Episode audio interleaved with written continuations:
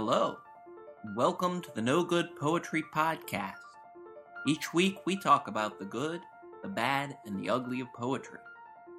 This is episode 16 with Joseph Bienvenu and Joseph Makos. This is the good, bad, and the ugly, isn't it? Some ugly shit out there, kids. Make the world safer for poetry.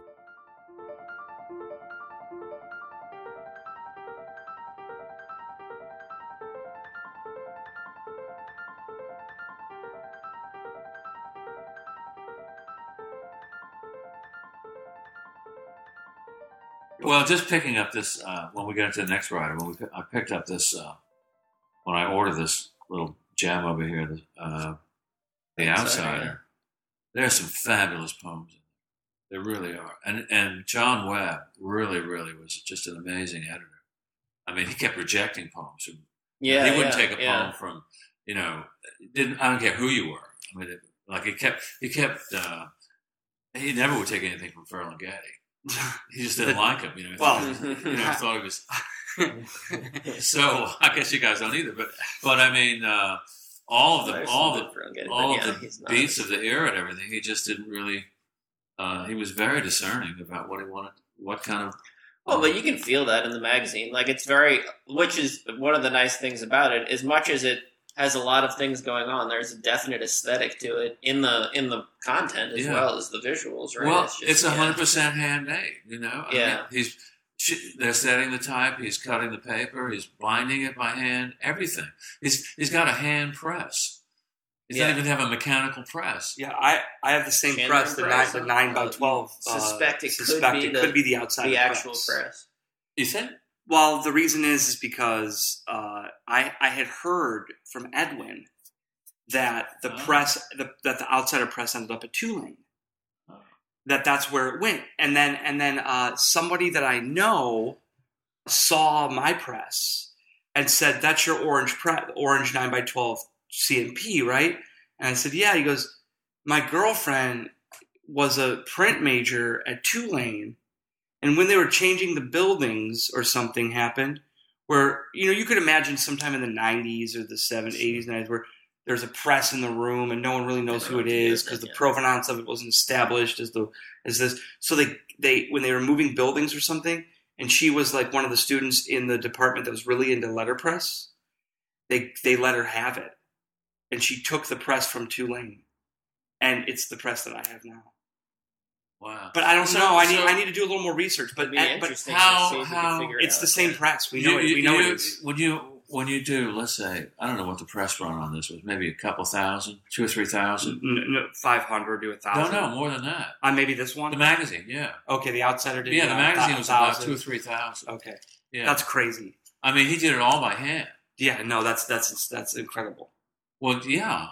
I mean, I wouldn't do three thousand books for by hand unless it was paid Well, if you han- look at the, you need to look at the inscription on the front of Crucifix in a Deathhand. It says some something about the press itself.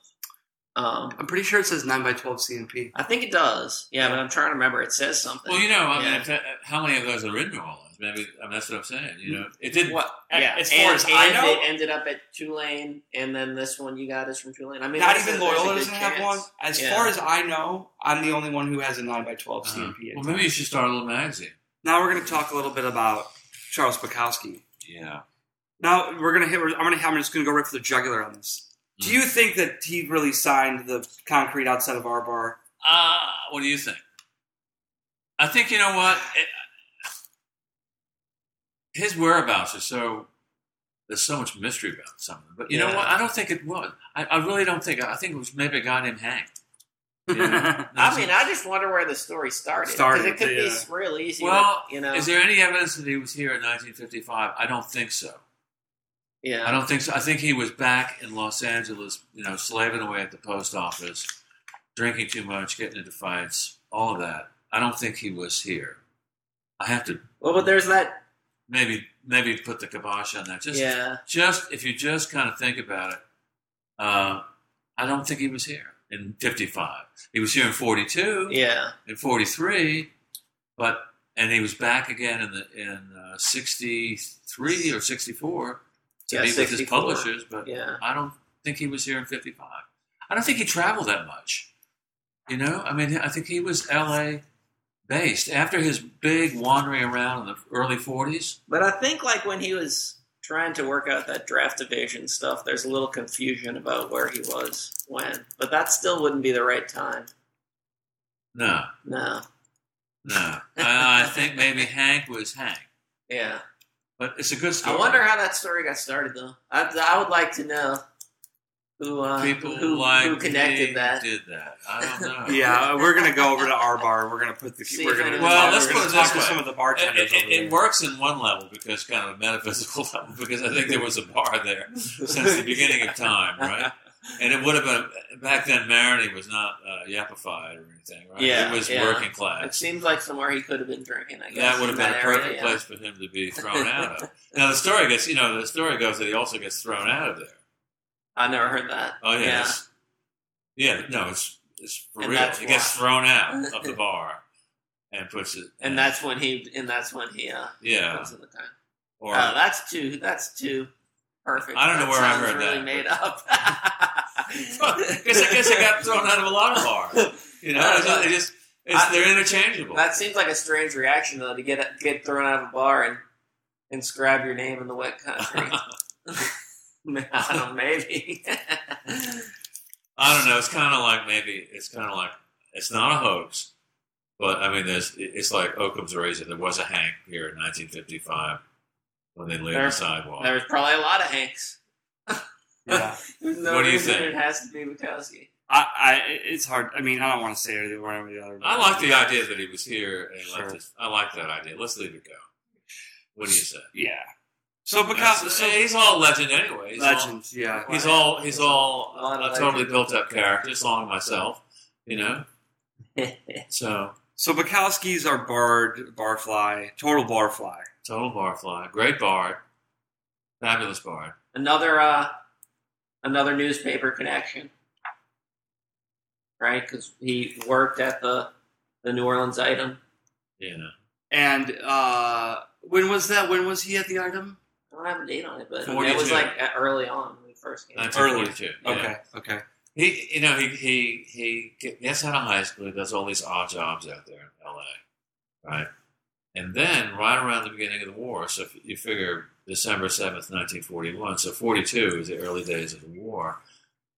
Suddenly, he takes off, and what is he? Why is he going on this great? Well, it's his big adventure. You know, I mean, when you think about it, I mean, he's a very for such a colorful, outrageous character. He's kind of a stay-at-home. Yeah, Uh, and most of his life is, you know, in in that little kind of closed world, L.A. and little trips here and there. He never got on an airplane until 1970 no, uh, in his life, you know, and he never went out of the country until he goes to Canada sometime in like the 80s huh? or the late 70s to do a poetry reading. He'd never been out of the United States. Wow. You know, so it's kind of monkish in a way. And he's always retreating to his room. You know, Yeah, yeah. all yeah. of all of his all of his uh, poems are about his his miserable little room that he's in all the time. You know, where he's drinking and writing and you know occasionally fucking and you know and getting into fights and all of that. So it's a kind of a cloistered life when you think about it. And he and the other thing too is that he doesn't seem to really have not gotten along with people. No, it doesn't seem like that. No, at all. no, no. I, that's really the understatement. I'm sorry you Yeah. to raise that, but uh, you have to make an understatement about it. I mean, I think people have this image of him as being kind of belligerent or something, but I kind of more have the image of him not really talking to people most of the time, even when he's out in the world. He seems kind of antisocial in that way that he'd rather be in his. You But know- you know what are wonderful are his letters. yeah, His letters are so entertaining and they're so much fun to read. And they're they're unlike his poetry. I mean, his letters are very concrete and they're, they're all filled with details, but done in a kind of playful way. Uh, even when he's really, I mean, but you know, sometimes you know he's really at the edge of despair. I mean, he's he's hemorrhaging and he's broke and he's uh, you know he's got all kinds of you know physical things wrong with him and he's you know everything in his life is going sour. But the but the letters seem to always be sort of have a optimistic kind of tone to them, and they're chatty and they're friendly and they're and maybe he could talk to people at a Yeah, distance some- through letters, yeah. you know. yeah. And some of his poems have some element of that in it. Uh-huh. I, I think he can yeah, be very funny. Yeah, yeah. You know, even when he's even when he's most melodramatic and most and most tragic, he's funny sometimes. You know, I just always felt like with Bukowski that he wrote too many poems. Too many. Yeah. Ah. He wrote too many poems. you know, you know what? You know what's really interesting about him was he, he never kept track of them. Yeah. And when he when he talks to uh, Webb in New Orleans, he, he says, "Well, what about that last poem that you, you know?" And he, he sends out all these poems, to these little magazines. And he doesn't make carbon copies of them, Yeah. Yeah. so he doesn't know what he's written. You know, they get lost in you know these magazines that you know all around the country, and they So he's like typing out. yeah, poem who and knows just- how much He's Bukowski just mailing really it away. mails it away, doesn't make a copy. There are no Xerox machines. Uh, doesn't even remember the titles. Doesn't remember them. Doesn't remember who he sent them to. Yeah. Yeah. So there are. There must be. More A, out there. Someone's gonna yeah, it's like they create a collection of those. Yeah, I mean the, Hunt them all the, down. the body of work is gigantic. You know, even we're we're maybe looking at just a little piece of it. You know. But I mean, I guess I just feel like his poetry is so hit or miss in that way, and that's part of why. Like some of it's great, and then some of it's like, oh man, we didn't try very hard on that one. And I think he just did, you know. But it, it seemed like he was just like, I'm just write another one, write another one. like some other people we know. Uh, Well, you know, he needed a guy like Webb in New Orleans. Oh, yeah. to curate, So- and we were talking about that. Uh, so let's talk about that. Let's get into how, how that interaction All right, happened. okay. How did how did that interaction come Well, we, together? we were kind of talking before about you know not getting discovered uh, in this city, but here's a guy who, who could only be discovered here because he had a great publisher. And Yeah, that was uh, uh, Loujon Press, John and Gypsy Lou Webb, who were pretty amazing when you think about it. You know what they what they accomplished with their just obsession to publish and to and to find these writers. They found they pretty much found him. He had stopped writing for about ten years, and I guess just devoted himself to drinking. He started out as a short story writer. yeah, Uh, when he was here in New Orleans in the 40s, he was writing almost like he writes today, writing prose, writing these short stories, and sending them off to the Atlantic Monthly and Harper's and the New Yorker and places like that. And wow, guess that's a who? stra- that's, Well, some, that's- that's well, some strange places. I know. Thinking So, of his You know, I mean, that was got to be discouraging, and I'm sure he just got rejected hand over fist because we don't find anything being published there. And absolutely, the the uh, I guess that's the dead end uh, for for his talent, and it takes a crazy, obsessed publisher of underground or outsider outsider material that he finds a place to to to, to get. So, known. how did that come about? So, in that 1962 Outsider number three, well, he they, how, did, how did they? How did how did John Webb and, and well come what just in, decide to feature him in this? in, in a broad sense, I mean, they put out a big um, uh, broadcast to all the little magazines and all the poets. They put an ad in the Village Voice inviting submissions, and I'm sure they got a ton of work in. But they, from the very beginning, they were publishing named authors. You know, Mm-hmm. Jean Genet and people like that. You know that you know really typically they just would submit work to him. Yeah, Bukowski, I think, was in the very first issue. I'm not sure about that. We, we probably need to check that. He was in the second issue for sure, and it set up a correspondence between uh, John Webb here in New Orleans and Bukowski out in L.A. And then recognizing, you know, this they had lots of things in common. You know, they were both living on the edge. John Webb uh, had been a convict. You know, he he was convicted for armed robbery the, in the jewelry, Cleveland. the jewelry, the jewelry, Yeah. the heist. Right. In Cleveland. And Uh, he did the thing where he he like on his lunch break he robbed the jewelry store. Yeah, he yeah, climbed back in the window, Right, and he was a reporter. right. And and, and he like he like climbed out the window, robbed the robbed the jewelry store, climbed back in the window, and then they were like, "A jewelry store's been robbed," and he's like, "Let's go You to the scene." yeah, yeah, yeah, yeah. it's, like, it's like the arsonist that sets the fire. You know, it's like a fire. But he got caught.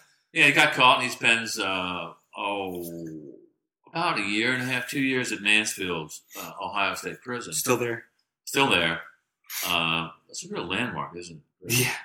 Uh, and then he gets out uh, and, you know, becomes a writer. He writes a novel about his prison experience and starts writing detective fiction, true, you know, true, true detective stories. They wind up coming to New Orleans in the 40s as well. And they support themselves. She becomes uh, his wife, Gypsy Lou.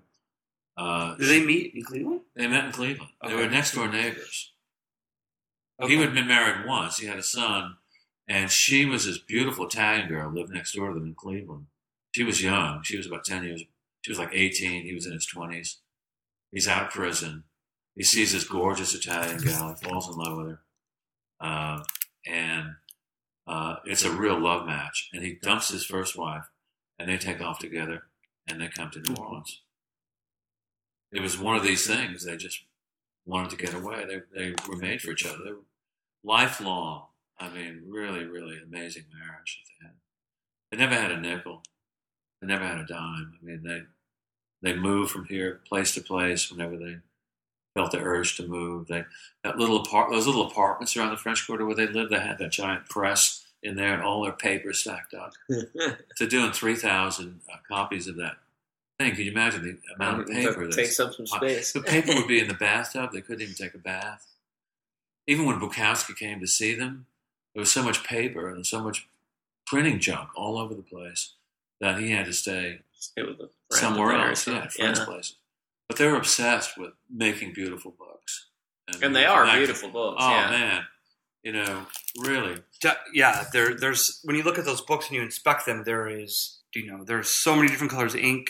There is they use different types of paper. They use tipped in photos. Glue. Uh, they use offset printing. They use letterpress printing. They use mimeograph. They use look how the, look very how elaborate. look how this is uh, held up. I mean, this is a Yeah, sixty-year-old book. Old, old And the binding is still- yeah. unbelievable. I don't know how, how well thumbed and used it's been. I mean, it's in really, really. Well, and it's shape. it's particularly an odd thing at a time when I think most other people doing magazines were trying to do more just mimeos that you could do really quickly, not worried about qual- quality. Where this was the total opposite of that, make it into this art book Sure. kind of magazine. Well, you have to think he's probably a little OCD.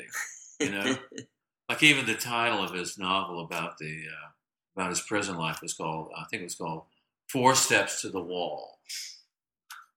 And you know, prisoners when you when you're confined in a little cell, you know, you walk back and forth, Yeah, and you yeah. count the steps and everything. you got to imagine sort of an OCD sort of thing about him, you know. But so where were we about about him and uh, so we're saying how how, they how, how, yeah, how they decide. Because I think isn't that kind of? I mean, I know he comes back later to to kind of work on the book they're going to publish, but isn't that kind of the big thing? Them featuring him as outsider of Oh, the year. man. Yeah, outsider of the year. This is the Bukowski to him. This is the greatest thing that ever happened to him. I mean that's a pretty cool title to get Yeah. into. Because by the by the third issue, Should bring which back. is issue three, the magazine, the Outsider, had become like the gold standard for small magazines. You know, uh, small literary magazines, and it's all because of his not only the production but the quality of the, of the writers and the quality of the work that was in it. So he's really in great company with the writer. You know, even in that that issue there, William Burroughs is in it with a little piece, and there's a book review in there. Uh, I love this. There's a little book review. Naked Lunch by William Burroughs.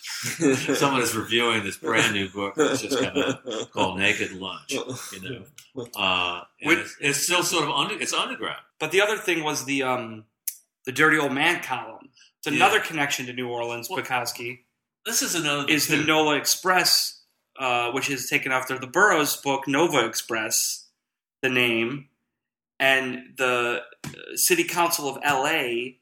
banned Bukowski's column for obscenity laws, and then they brought it to New Orleans, and then now we're getting into the to, to the to the late and middle '60s, right? And you can see the difference in between a, uh, a publication like The Outsiders, and then you see things like Nola Express and all these Yeah. things. The, all of a sudden, these little Mimeo and, and uh, cheap sheets are all political. is the Free Press movement. Yeah, yeah, exactly. They're all political. They're all anti-war, but they're all anti-everything.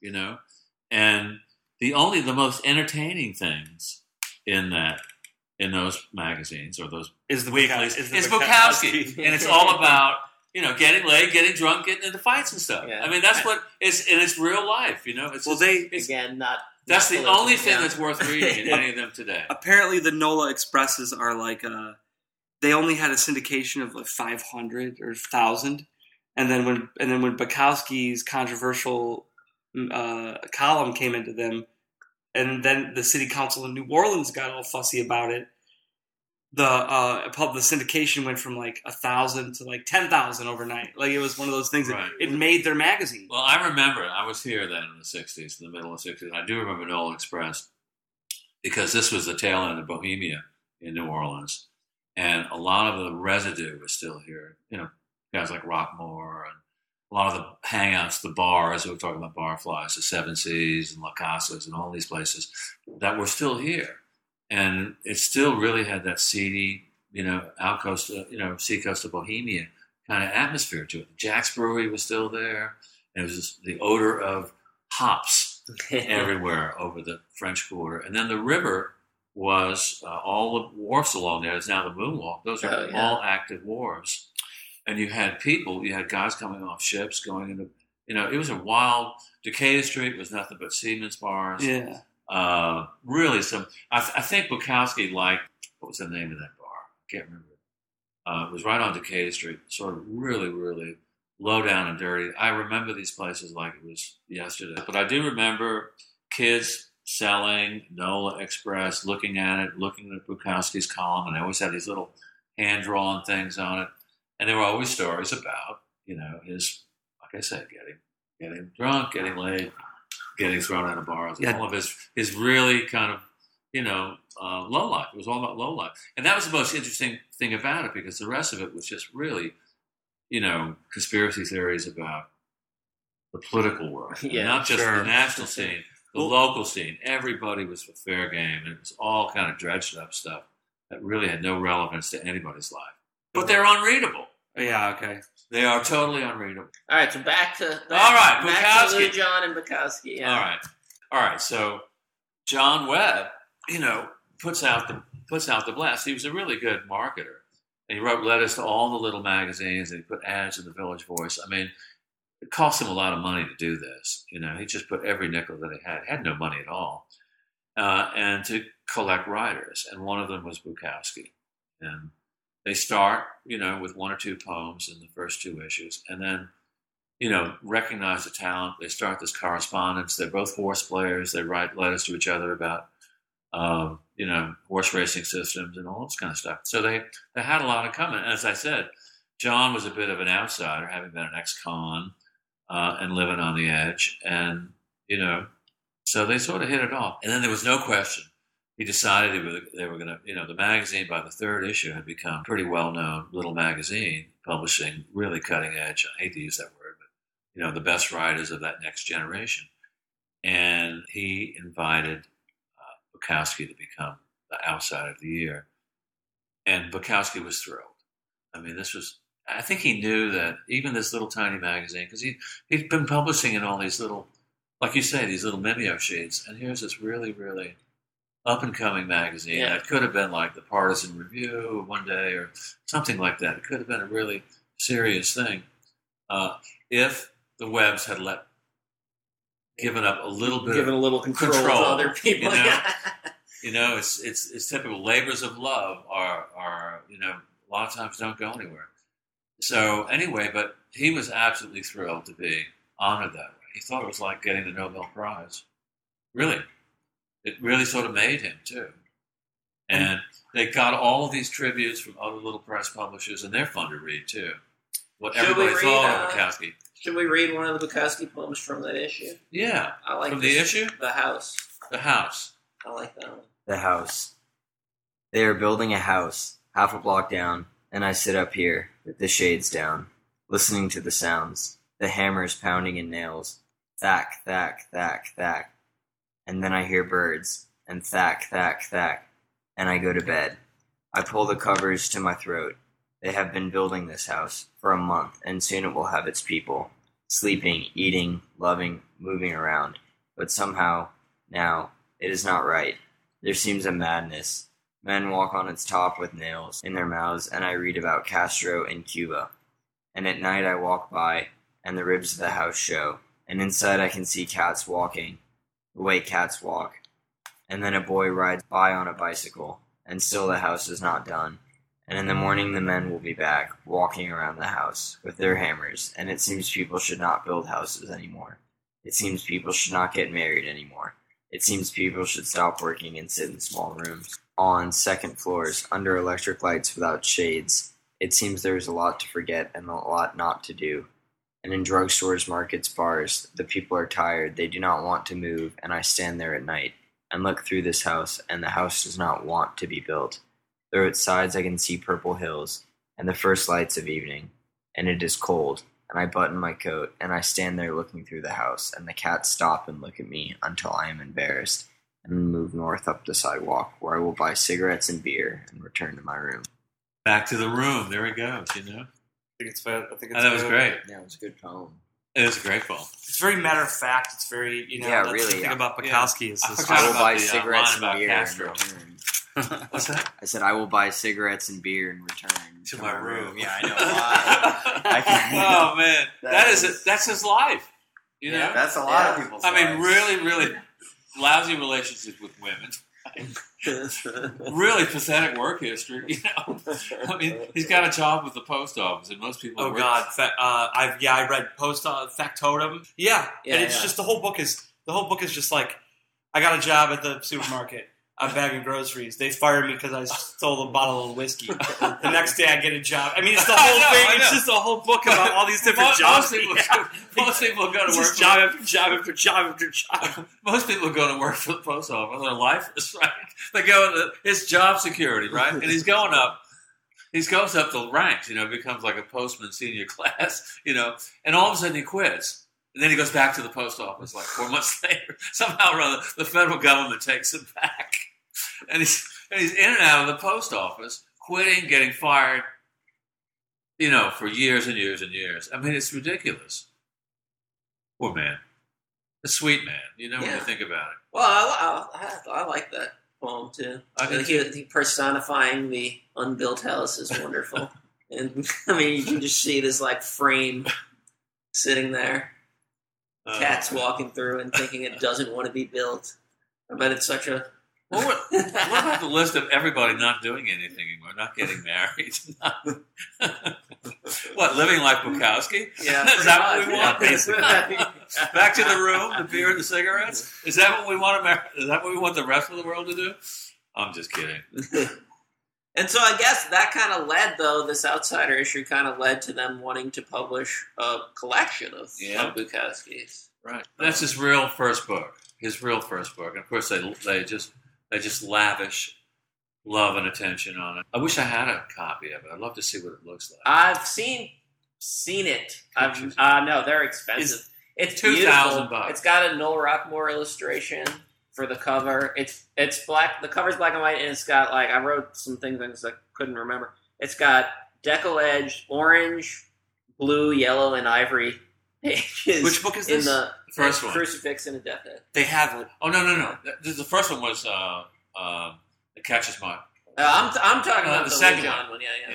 Yeah, Okay. Um, It's 'cause she, they did two for him. they did two. Okay, I think I didn't know that. I thought they only had No, done the one. first one was "It Catches My Heart." Uh, what is? No, I've never seen that one. That's got uh, it's got a picture of him with uh, with Gypsy Lou on it. Oh, okay.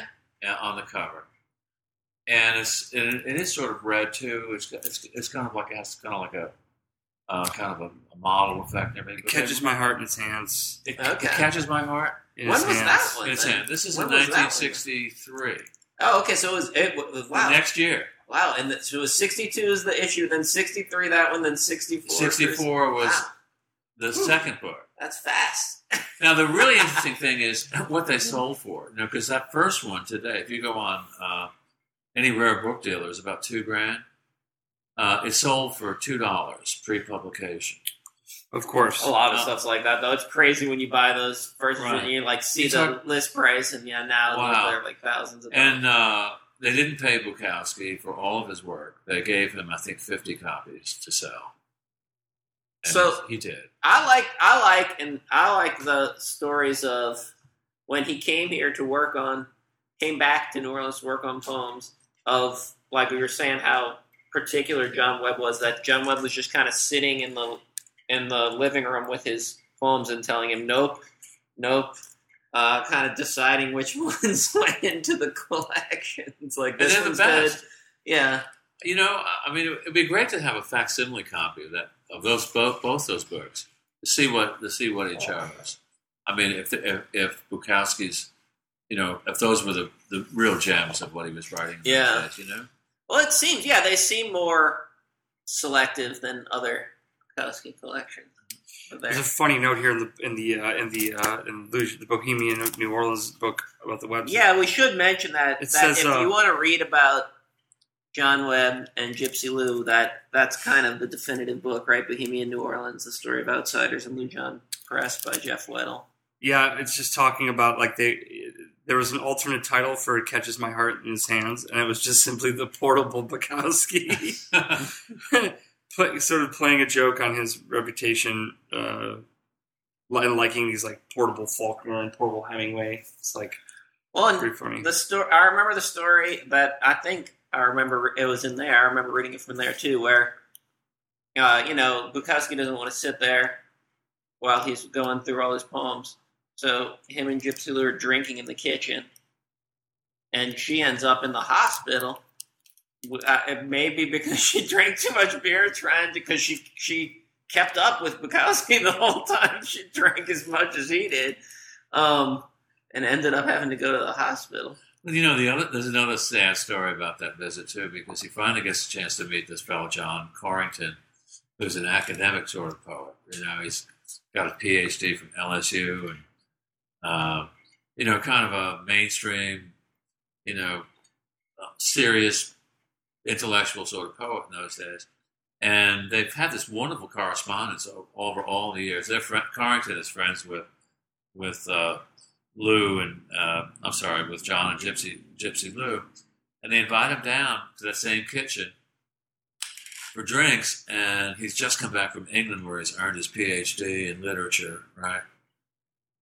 And they just don't hit it off. They're great friends in in in letters, but not in but real no, life. Yeah. and Bukowski is just all of a sudden he just you know just clams up and has nothing to say, and it's just a dreadful evening. You can just you can just see it. You just see, you know, he never got, he barely got out of high school, you know, yeah. and he's a day laborer most of his life, you know. You think about it, and but you know, he doesn't have any attitude about it. He doesn't seem to have any kind of political, um, um, you know, any kind of left wing attitude about being working class. Yeah. Yeah. He's just he's just Yeah. what he is, and that's really kind of refreshing about a guy like that. He Yeah. doesn't he doesn't become Jack London or or uh, John Garfield or anybody like that. He doesn't have that kind of doesn't carry any attitude about it. You know, he's just he just is. He's just low life. You know? Yeah, like, he kinda He's, he really is just low life. yeah. You know, and uh, that's refreshing. I mean, there's no no bones about it. So this, oh, I guess I wrote this down. This, I think this is from Factotum, but this is what he said about New Orleans. I remembered my New Orleans days living on two five cent candy bars a day for weeks at a time in order to have leisure to write. But starvation, unfortunately, didn't improve art, it only hindered it. A man's soul was rooted in his stomach. A man could write much better after eating a porterhouse steak and drinking a pint of whiskey than he could ever write after eating a nickel candy bar. The myth of a starving artist was a hoax. It's true. I wonder if he went to the fairgrounds. Uh, yeah, he did. I mean, if he's he getting forty two forty them. cents an hour, do you think he had any money to? I don't know. Yeah, I don't know what he, how he was placing bets, but uh, yeah, he's he he liked going to the fairgrounds. If, uh, he Uh. talks about it. Yeah, Uh, but yeah, I don't know what, what how he was getting. The Well, money. you know, uh, he comes to town and he's just like Tennessee Williams. He's a virgin. He's he's still 26 years old. And uh, I used to think he lost his virginity here in New Orleans because the story appears in he says that right about was- the 300 pound. the pounds. 300 pound whore. Yeah, that break the bed and everything. But but actually, it was in Philadelphia. So it was even after he scammed out of New Orleans. Wow. This is 43. So he would be like 26, 27 years old. And for such a hellraiser, Yeah. you know, yeah. it takes him a long time to finally, you know, Well, yeah. take yeah. somebody to bed. So, A lot of bluster. yeah, yeah. But, But I mean, you know, look, he's, he's got this terrible acne scars all over his face. He's an alcoholic. He's working for 42. I mean, that is not a prize catch for, even- No. for even the women, even the barflies that he meets, you know? I mean, he's just, yeah, yeah. he's just a mess, you know? God bless him, you know? Should we read, uh, as a kicker, we- should we read Young in New Orleans? Yeah, let's How do, he, let's do he remembers that period? Want me to do it? I'll do it. Yeah, you wanna? I'll, I'll give it my best. Ah, whiskey cigarette voice. Actually, it was written in the seventies, wasn't it? And he's thinking. Yeah, I think this is looking Yeah. back. Looking he's back, looking yeah, back. yeah. So he's he's thinking back when he's twenty six, and you know this is his first stop on his on his uh, first getaway. Young New Orleans, starving there, sitting around the bars at night, walking the streets for hours. The moonlight always seemed fake to me. Maybe it was. And in the French Quarter, I watched the horses and buggies going by. Everybody sitting high in the open carriages, black driver, and in the back, the man and the woman, usually young and always white. I was always white and hardly charmed by the world. New Orleans was a place to hide. I could piss away my life unmolested, except for the rats. Rats in my dark, small room very much resented sharing it with me. They were large and fearless, and stared at me with eyes that spoke unblinking death. Women were beyond me. They saw something depraved. There was one waitress, a little older than I. She rather smiled, lingered when she brought my coffee. That was plenty for me. That was enough. There was something about that city, though. It didn't let me feel guilty that I had no feeling for the things so many others needed. It let me alone. Sitting up in my bed, the lights out, hearing the outside sounds, lifting my cheap bottle of wine, letting the warmth of the grape enter me as I heard the rats moving around the room. I preferred them to humans. Being lost, being crazy, maybe, is not so bad if you can do it, if you can be that way undisturbed. New Orleans gave me that. Nobody ever called my name. No telephone, no car, no job, no anything. Me and the rats in my youth. One time, that time, I knew even the, through, through the meaning, the nothingness, it was a celebration of something not to do, but only know. That's a hell of a poem. It is. Young in New Orleans. It's like there's a power from being able to maybe like recollect it from distance. You know, I don't. I don't know if he could. have He wouldn't have written. He, would, he couldn't have written could- that poem when he was 28. No, No, probably no, not, no, yeah. no, no, no. And you think about it, he, here he is. I mean, he's all alone, you know, in that room. Rooming, cheap rooming houses, you can imagine where it, seems to fit down there in that neighborhood Yeah. down there, you know. Boarding houses, rooming houses. Poor man. You know, he made a great life for himself, though, ultimately. You know, he really did. You know, it's with all the turmoil and everything. Uh, he must have been in a lot of pain as well. I mean, it's not, Yeah. it's not enjoyable. Yeah. Uh, even though he revels in the rats in the room and the cheap wine and everything, it's, not. You know, what can you say? Well, he's writing the he's writing the real human experience. Uh, He's not glamorizing it. no. Although people who read Bukowski now kind of do glamorize it. Well, yeah, because Yeah. you got a whole culture of uh, Marigny and Bywater where they where they even want to be Bukowski. You know, they want to, you know, smell bad. They want to. You know what I mean? And and live in the streets. You know? Well, we can have a whole different episode about gutter punks and. their- well, isn't that sort of the Bukowski. Bukowski way of life Yeah. in a way? Ah, I mean, He's smart. They're not. yeah. Well, yeah. I mean, But he- he's actually doing. Something. and he's an artist. He's a published writer, you know. Yeah. So This thing. well, Arthur, thank you for joining Thanks, us today. guys. Yeah, it's been a great episode, and I think this episode is going to spawn more episodes. Tell us Yeah. a little bit about your tour before we. Well, before that's we go out that's here. the whole thing. I mean, you can't go anywhere around the French Quarter and not run into these people. The, the the haunts of the ghosts of these people. You know, they're everywhere. And, uh, and of course, the city has changed so much. It doesn't have that anymore. New Orleans to me is gone. You know, it's just not what it used to be. And I don't think I can't see a writer. I can't see any of these characters coming here today and having the same kinds of experiences. You know, I just don't see it. It's just not the way. The city does not have the richness it used to have. And for all of them, when you think, let's go back. I mean, just we'll start with the, you know, the, our first writer tonight. You, you you can't imagine what Whitman saw Yeah, The color, you know, the the just the you know the smells, the sights, the sounds, everything. You can't imagine anything like that, and how how that would affect you.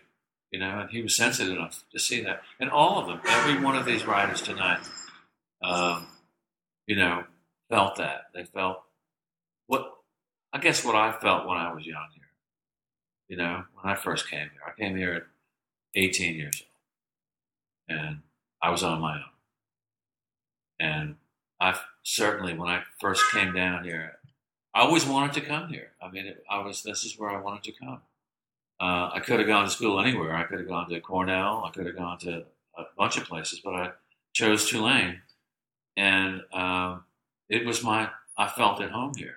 You know, I felt this was a very, you know, it was a very special place, and uh, so I wound up staying here. I can't leave now. I mean, I got my my tour. You know, I got to show people. But so if but- people, yeah, so people want to, uh, if people want to, uh, tell us just if people want to. Oh yeah, there's so many. There's so many. I mean, on the tour, we we don't just do Bukowski and we do uh, Oscar Wilde. Sure. We do uh, Mark Twain, Harriet Beecher Stowe. Uh, I want to get into the Cenelles, you know, the uh, the Creole writers, the Yeah, French yeah. Creole writers. I want to sort of see where they hung out. But everywhere you look, you know, there is a story, and you know, it's just it's just they're just there's so many literary ghosts around here.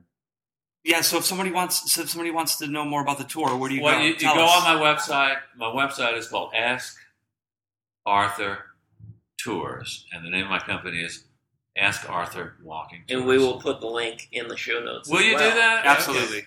Uh, we do all kinds of great tours. We do the cemeteries. We do the French Quarter. We do Marigny, uh, Creole neighborhoods, all of that, and you know, we do custom tours if you're interested in a particular topic. But we're, by this being the No Good Poetry podcast, we're going to urge everyone to go on your literary On your tour. literary tour. Well, Joseph and Joseph, you are just the best. You are fabulous guys. And we thank our studio audience for being here today. Yeah. bravo. All right. So this has been the No Good Poetry Podcast, and please write us a review. Go on iTunes, go on Google Play, uh, iTunes specifically, and write us a review. Yeah, we don't the have any podcast. new ones to thank this week because y'all haven't been doing it. So But please, we, we, write us we, a want, review. we want to get some new people listening to the podcast. You need to give us some iTunes reviews. All right. Well, that was fun.